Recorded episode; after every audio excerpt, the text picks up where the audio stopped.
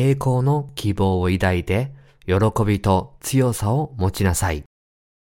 目視録第22章1から21節について、目視録第22章6から21節は天国への希望を示しています。目視録の締めくくりの章である第22章は聖書の予言の忠実さの確認と新しいエルサレムへの神の正体について扱っています。この章では新しいエルサレムが水と御霊の福音を信じて新しく生まれている生徒に与えられる神の賜物であることを告げています。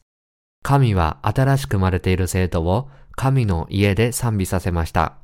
このことを私は主に深く感謝します。水と御霊の福音を信じることによって、主の前で全ての罪を許されている生徒とならせてくださったことに、どれほど感謝しているかは言葉では言い表せません。この地上の誰が私たちが受けたものより大きな祝福を受けることができるでしょうか誰もいないのです。今日の本聖句は、目視録の最後の章です。創世記では神が人類のためにすべての青写真を描かれ、目視録では主がそのすべての合計画を成就される様子を見せてくださいます。目視録の御言葉は神の設計図通りに人類のためになされたすべての宮業を完成させるために、この世を破壊する過程であると言えます。目視録の御言葉を通して私たちは神が明らかにされた天の御国を前もって見ることができるのです。神の都とその、そのの形。第21章では神の都について述べています。第17から21節はこうあります。また、彼がその城壁を測ると人間の尺度で144ペーキュスあった。これが見つかいの尺度でもあった。その城壁は壁玉で作られ、都は混じり気のないガラスに似た純金でできていた。都の城壁の土台石はあらゆる宝石で飾られていた。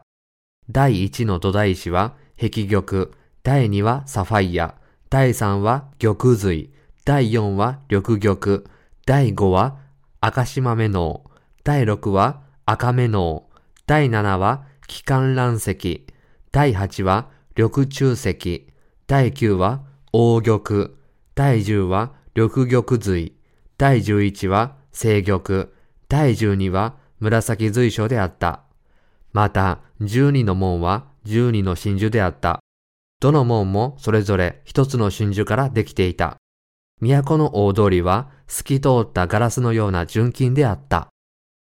この目視録の御言葉は神が新しく生まれている人々にお与えになる新しいエルサレムについて述べています。この天国のエルサレムの都は12種類の宝石で作られ、真珠でできた12の門があると書かれています。そして第22章ではエルサレムの都のそのに見られる自然について記されています。第一節に、三つかいはまた私に水晶のように光る命の水の川を見せた。それは神と子羊との溝から出ていたとあります。神が最初にエデンの園に4本の川を流させたように、神の都ではその園に水晶の川が流れているのです。神はこれこそ義人が将来享受する園だと教えておられます。また、この園には命の木があり、12種類の実がなり、毎月その実を収穫し、その木の葉は諸国の民の癒しのためにあると本聖句にあります。このように天国の性質は葉にも癒しの力があるので、実だけでなく葉も食べられるようなものであるように私には思えます。義人が受ける恵み。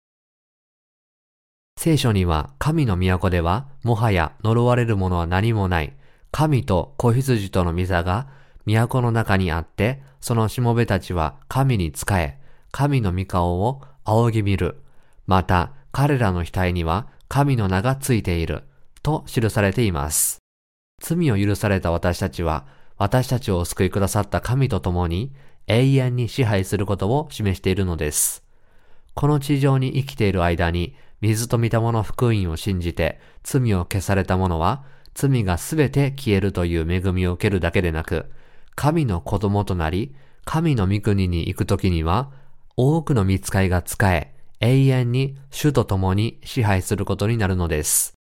義人は命の川に立ち、命の実を食べるという、このような永遠の恵みを神から受け、その一部として病気がなくなることをこの聖句は教えてくれています。それはまた彼らがこの地上の光も太陽の光も必要としないことを告げています。なぜなら神の栄光の御国ではその光である神と共に永遠に生きるからです。つまり水と御霊の福音によって罪の許しを受けている神の子供たちは神のように生きるのです。これこそ義人が受ける恵みです。使徒ヨハネは目視録を記したイエスの十二弟子の一人であり、ヨハネの福音書と新約聖書の三つの手紙、第一、第二、第三、ヨハネを書いた人物です。彼はローマ皇帝を神と認めなかったため、パトモス島に流されました。この追放の間、神はヨハネに見つかいを使わし、この地上で何が起こるかをお示しになり、世界の滅亡と生徒がやがて入って住む場所を掲示なさったのです。創世記を創造の青写真とするならば、目視録はその青写真の完成された縮図と表現しても良いでしょう。主は4000年前からイエス・キリストを通して人類の罪をすべて消し去るとおっしゃいました。そして新約の時代になって神は救い主イエスをこの地上に使わされ、ヨハネからバプテスマを受けさせ、十字架でのキリストの血によって世の罪を消し去るという約束をすべて成就なさったのです。人類が悪魔の惑わしに陥り、罪のために滅びに閉じ込められた時、主は人類をその罪からお救いになると約束されました。そしてイエス・キリストを使わされ、バプテスマを受けて血を流させ、人類をその罪から完全に救われたのです。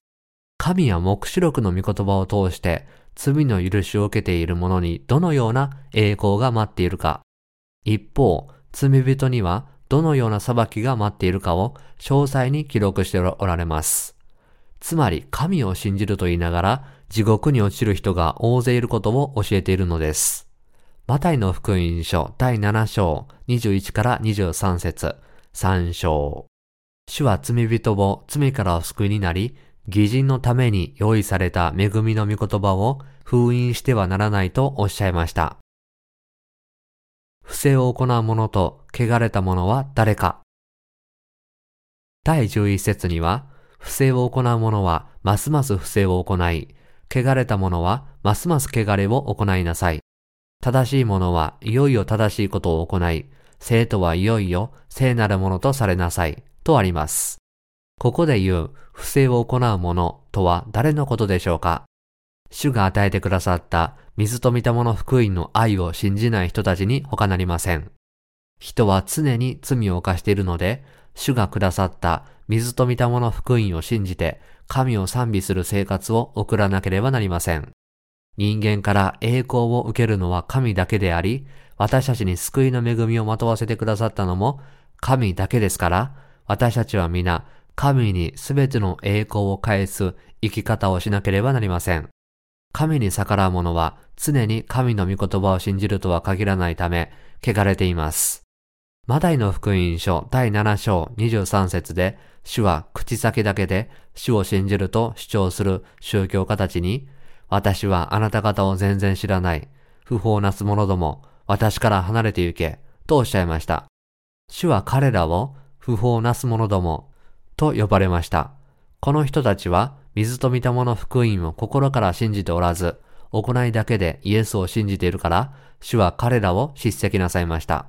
不法とは罪のことであり、神の御言葉を心で信じないことです。ですから、人が神の前で不法を行うとは、神が与えてくださった水と御霊による愛と救いを信じていないことを意味します。不法とは、神の御言葉を自分の気まぐれで変えて、自分の好きなように恣意的に信じることに他なりません。イエスを本当に信じる者は、神がお定めになったものを何であれ、そのまま受け入れなければなりません。私たちはイエスを信じていますが、だからといって神のご計画や救いの完成を変えることは決して許されないのです。本聖句の内容は神の救いをそのまま信じる者には永遠の命をお与えになりますが、神の立法に変更を加え、自分の好みに合った方法で信じる者は地獄に送るというものです。不正を行う者はますます不正を行いなさい。これはこのような人は頑固なまでに神によって定められた救いを信じていないことを物語っています。彼らは不正を行うものです。そして罪人が常に不正を行うのはこのためです。この聖句には、汚れた者はますます汚れを行いなさいと続きます。これは罪深いものでありながら、イエスが水と御霊によって罪を消してくださったにもかかわらず、信仰で罪を清めるつもりが全くないもののことを指しています。このように信仰を持たない人を神はそのままにしておかれ、裁かれるのです。神は人に良心をお与えになることによって自分の心の中にある罪をはっきり認識できるようにされました。それなのに心にある罪を清めようともせず、水と見たもの福音を知ろうともしません。神はこのような人々をそのままにしておくとおっしゃいます。信玄第30章12節に自分を清いと見、汚れを洗わない世代とあります。今日の宗教家であるキリスト教徒はこのように自分の罪を清められようともしない人々です。ところが、神ご自身であるイエスは、罪人をお救いになるためにこの地上に来られ、バプテスマによって人類の罪を一度で被られて、すべての罪を清められ、十字架につけられて、すべての罪の裁きをお受けになり、それによって信じる者を確かに罪から救われたのです。イエス・キリストが罪人を救ってくださった水と御霊の福音の御言葉を知って信じる者には、その人がどんな罪人であろうと、主はその人のすべての罪を許すことをお許しになりました。しかし、まだこの信仰による罪の許しを受けていない人がいます。この人たちは自分の罪を清めようとはしないと心に決めている人たちです。神はその人たちをそのままにしておかれるのです。これは神の正義を成就するためです。それは神が正義の神であることをお示しになるためです。こうした人々は永遠に燃え続ける異様の火の中に投げ込まれます。その時彼らは正義の神が本当は誰であるかを悟るのです。彼らはイエスを救い主と告白していますが、自分の良心を欺いているだけでなく、他人の良心をも怪我しているのです。水と御霊の福音を拒んだのですから、神はその行いに応じて報いをお与えになります。その日が来れば、神はご自分の怒りに値する者たちにご自分の怒りを向けられます。それぞれの仕業に応じて報いる。この地上には主にお会いした人とお会いしなかった人との2種類がいます。主はすべての人にその働きに応じて報いをお与えになります。誰も自分一人で義と認められることはなく、義はイエスから与えられるのです。イエスはバプテスマによって人類の罪を一度で被られ、世の罪を十字架に運ばれ、十字架で人類が直面すべき罪の裁きに全て直面されました。この真理を信じることによって人類は義人となることができるのです。この真理を信じる者が主とお会いしたものなのです。神はこの真理を知り、信じる罪のない者に、この地上で福音を述べ伝え、神の聖なる御言葉を守りながら生きていくことを求めておられるのです。神は、生徒はいよいよ聖なるものとされなさい、とおっしゃいました。私たちはこのご命令を心に刻み、聖なる信仰を守り、常に完全な福音を述べ伝えなければなりません。なぜでしょうか？なぜなら、この世界ではあまりにも多くの人々がこの誠の福音を知らないままであり、その結果、彼らの信仰はすべて間違っているからです。この地上には斬新的成果という教義を無条件に肯定する人たちがいます。主はすでに人類の罪を消し去られましたが、この人たちは今も毎日罪の許しを求めて祈っています。日々悔い改めの祈りを捧げ、罪を清め、段階的に生活され、ついには罪を犯さない偽人となり、イエスと肩を並べようとするのです。しかし、神の御子イエス・キリストは王であり、預言者であり、大祭司であられます。誠の神のしもべは、すべての人が本当に罪を許されていることを確認するという任務を遂行するだけでなく、神の同僚としてすべての人を真理に導かれるのです。神のしもべは記された御言葉を通して実現する事柄を正確に知っている人たちです。第12から13節には、見よ、私はすぐに来る。私はそれぞれの仕業に応じて報いるために、私の報いを携えてくる。私はアルファであり、オメガである。最初であり、最後である。始めであり、終わりである。とあります。私たちの主は本当にアルファであり、オメガです。最初であり、最後です。始めであり、終わりです。私たちは主が私たちに語られたすべてのことを恐れながら信じなければなりません。主は栄光と憐れみに満ちておられるので、生徒にその仕業をはるかにしのぐ祝福で報いてくださいます。主は私たちをすべての罪から救ってくださった憐れみ深い方であり、目視録の御言葉が語るように、救いの御業を完成させる力と正義の神なのです。そして間もなく訪れるこの救いの完成は、新しいエルサレムの都への輝かしい入場を生徒にお許しになり、その働きに対する主の寛大で十分な報いを与えるものなのです。主の戒めを行う者は幸い。続けて第14節で本聖句は自分の着物を洗って命の木の実を食べる権利を与えられ、門を通って都に入れるようになる者は幸いである、とあります。この聖句を根拠に、救いは行い、つまり、主の戒めを守ることで得られると主張する人が大勢います。しかし実際、主の戒めを行うとは、記された神の御言葉をすべて信じて守ることです。使徒ヨハネは、神の命令とは、私たちが御子イエス・キリストの皆を信じ、キリストが命じられた通りに私たちが互いに愛し合うことです。ヨハネの手紙第1、第3章23節と書いています。ですから私たちが水と御霊の誠の福音を信じ、全世界の迷える魂を救うために福音を述べ伝えることに専念するとき、私たちは主の前で主の戒めを行うことになるのです。真理は私たちが生涯にわたって犯したすべての罪は、イエスがバプテスマのヨハネからお受けになったバプテスマによって、すでに消し去られているのです。このバプテスマに続いて、主の十字架での血、主の復活、主の昇天によって、私たちは新しく生まれ、主の真理のうちに新しい命を生きることができるようになりました。新しく生まれて罪に陥るたびにすべての罪を清めてくださった真理の御言葉に立ち返り、罪を犯さずにはいられない自分の根源を自覚し、主が私たちの弱さや欠点、罪をすべて引き受けてくださったヨルダン川の信仰にもう一度立ち返り、イエスのバプテスマと共にバプテスマを受けて、十字架で死なれたキリストと共に葬られなければならないのです。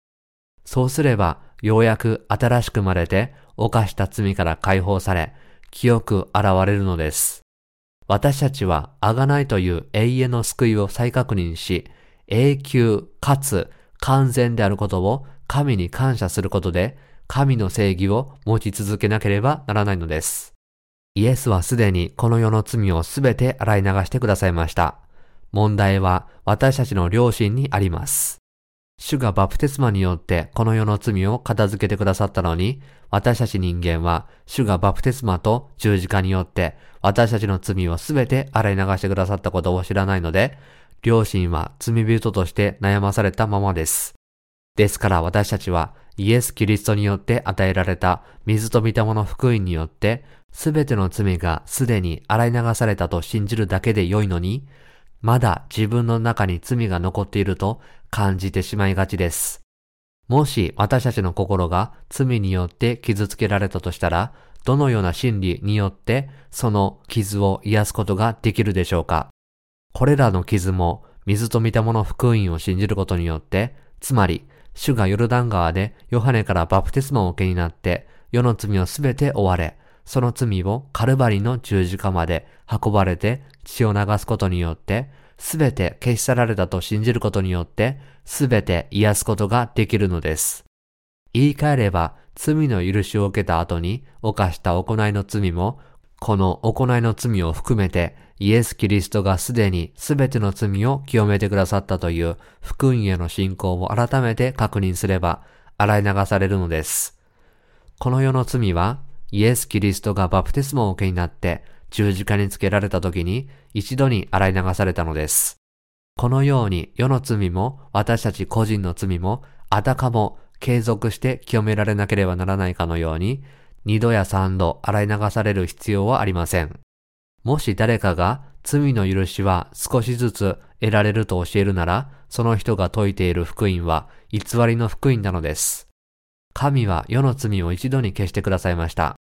ヘブル人への手紙第9章27節には、そして人間には一度死ぬことと死後に裁きを受けることが定まっているとあります。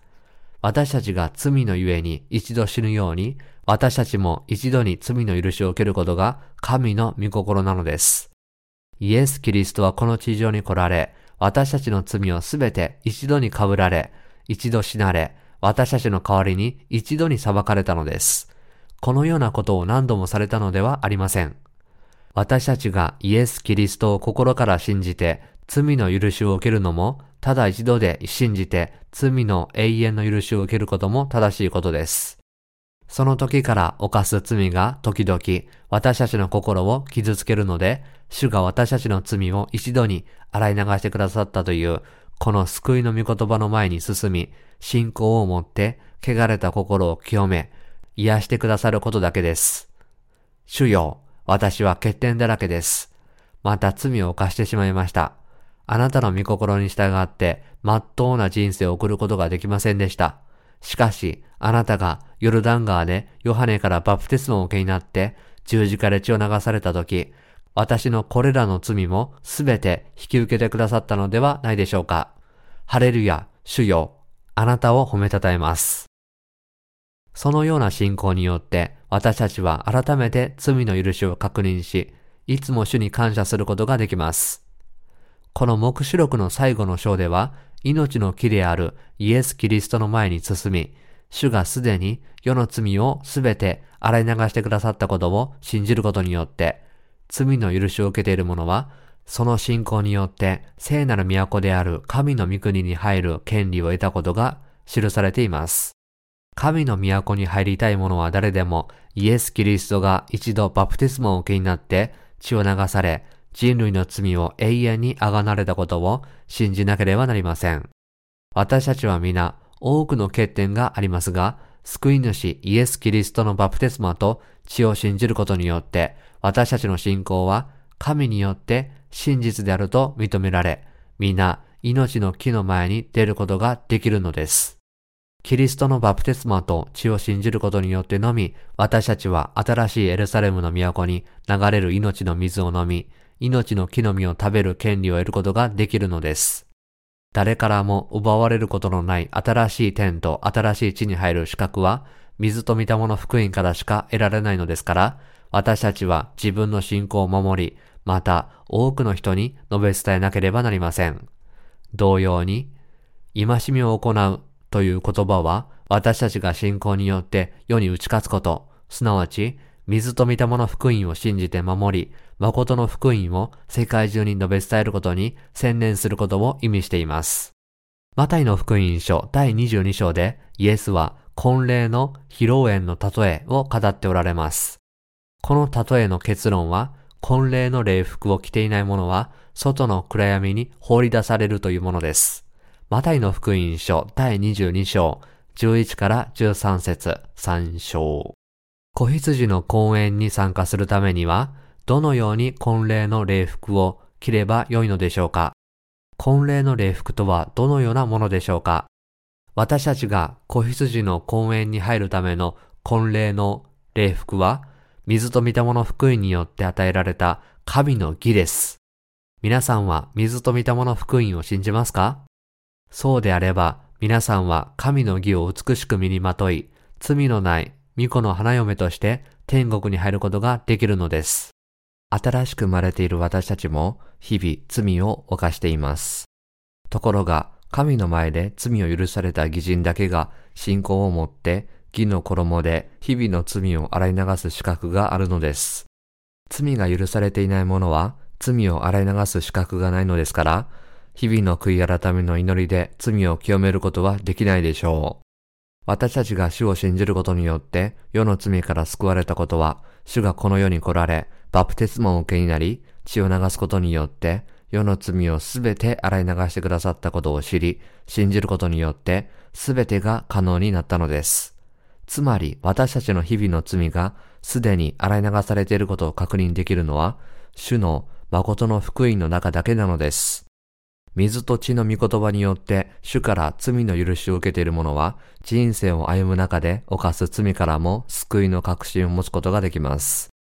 主が私たちの罪を一度に消してくださったからこそ私たちもこの永遠の贖いという救いを信じることで自分の行いで犯した罪を洗い流すことができるのです。もしそうでなければ、つまりもし主が私たちの罪を一度に洗い流してくださらなかったら、どうして私たちは罪のないものになれるのでしょうか？どうして私たちは天の聖なる都に入ることができるのでしょうか？命の木であるイエス・キリストの前に出ることができますか？私たちの罪をすべて消してくださった主を信じることによって、私たちは清く、汚れのない人として天の御国に入ることができます。そして人生で罪を犯すたびに主の見前に行って、その罪も消してくださったことを確認することによって、すべての罪から解放されることができるのです。新しく生まれている者だけが信仰によって日々の罪を許される資格があるのだと私が言っているのはそのためです。ダビデ王は神のしもべであったにもかかわらず、神の前に大きな罪を犯しました。彼は既婚女性と会員を犯し、忠実な身内であったその夫を殺しました。それにもかかわらず、彼は神の憐れみ深い許しをこのように賛美したのです。幸いなことよ。その背きを許され、罪を覆われた人は、幸いなことよ。主が咎をお認めにならない人、心に欺きのないその人は、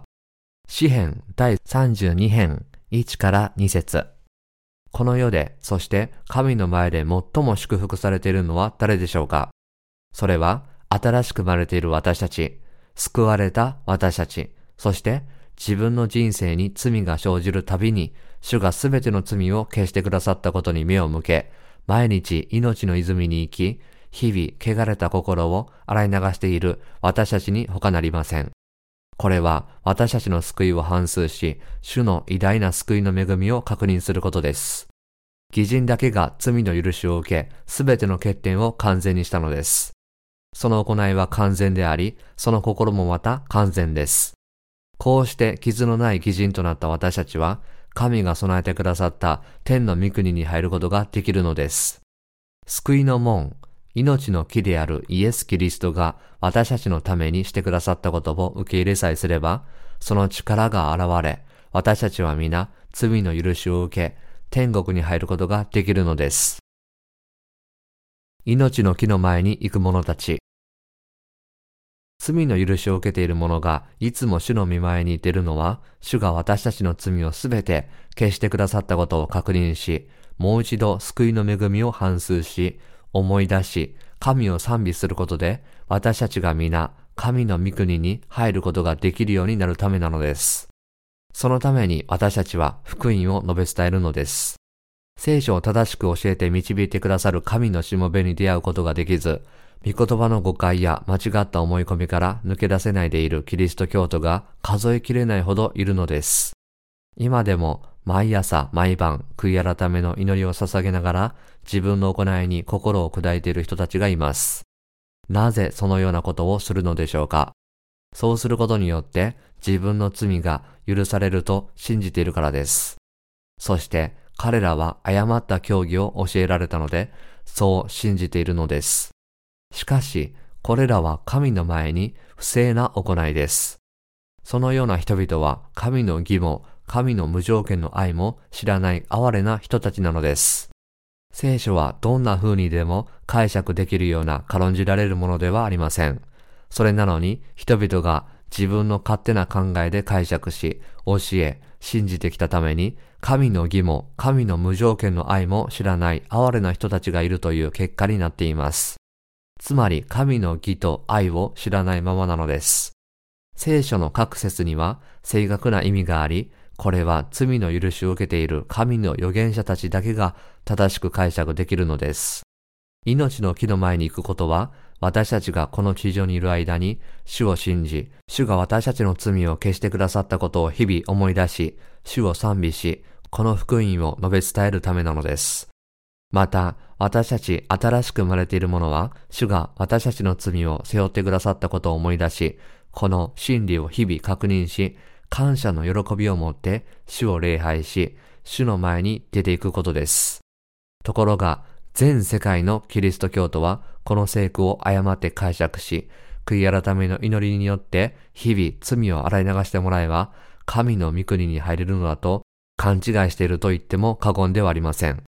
しかしこれはこの聖句の意味するところではありません。罪の許しを受けた後、主が私たちの行いによって犯したすべての罪を消してくださったことを確認することによって、私たちの心は平安を保つことができます。すべての罪の許しを確認することで、私たちはもう罪に縛られることはありません。これが天国の命の木の前に行く道です。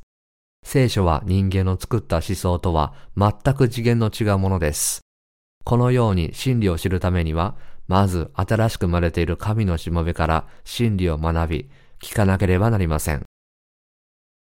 都の外にいる者。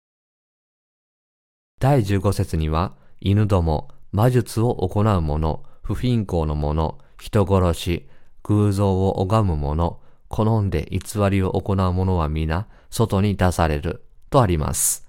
この御言葉は、終わりの時に新しく生まれていないすべての人々を指しています。私たちの主がこのように正確にこうした人々を描写されたことは、ただ驚くばかりです。犬の特徴の一つに、半下があります。つまり食べたものを吐いて、また食べて、また吐いて、吐いたものをまた食べるのです。吐いたものをまた食べるのです。主はここで、このような犬は都に入ることができないとおっしゃいます。では、この犬は誰のことを指しているのでしょうか？主よ、私は罪人です。どうか私の罪を洗い流してください。と叫び、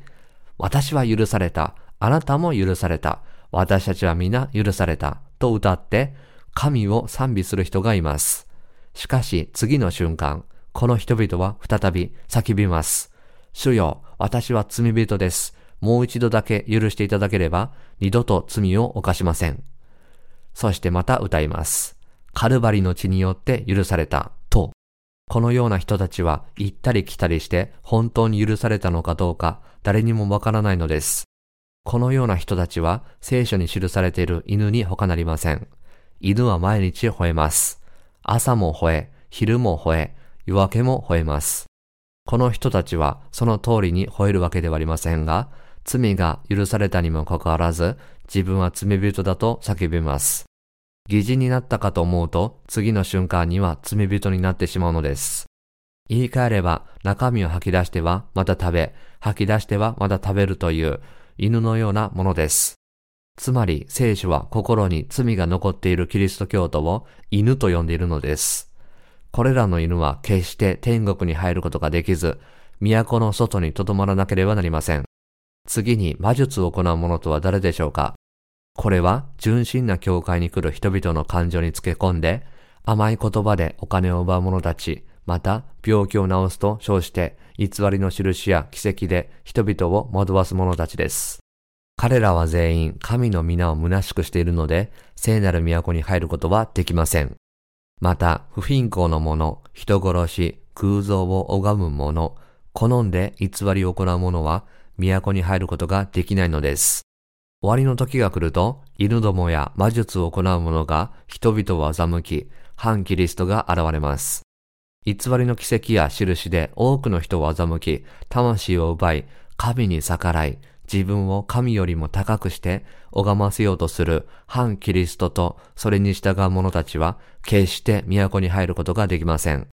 このように、もし私たちがまだ罪があると主張する人々の欺瞞に陥ったり、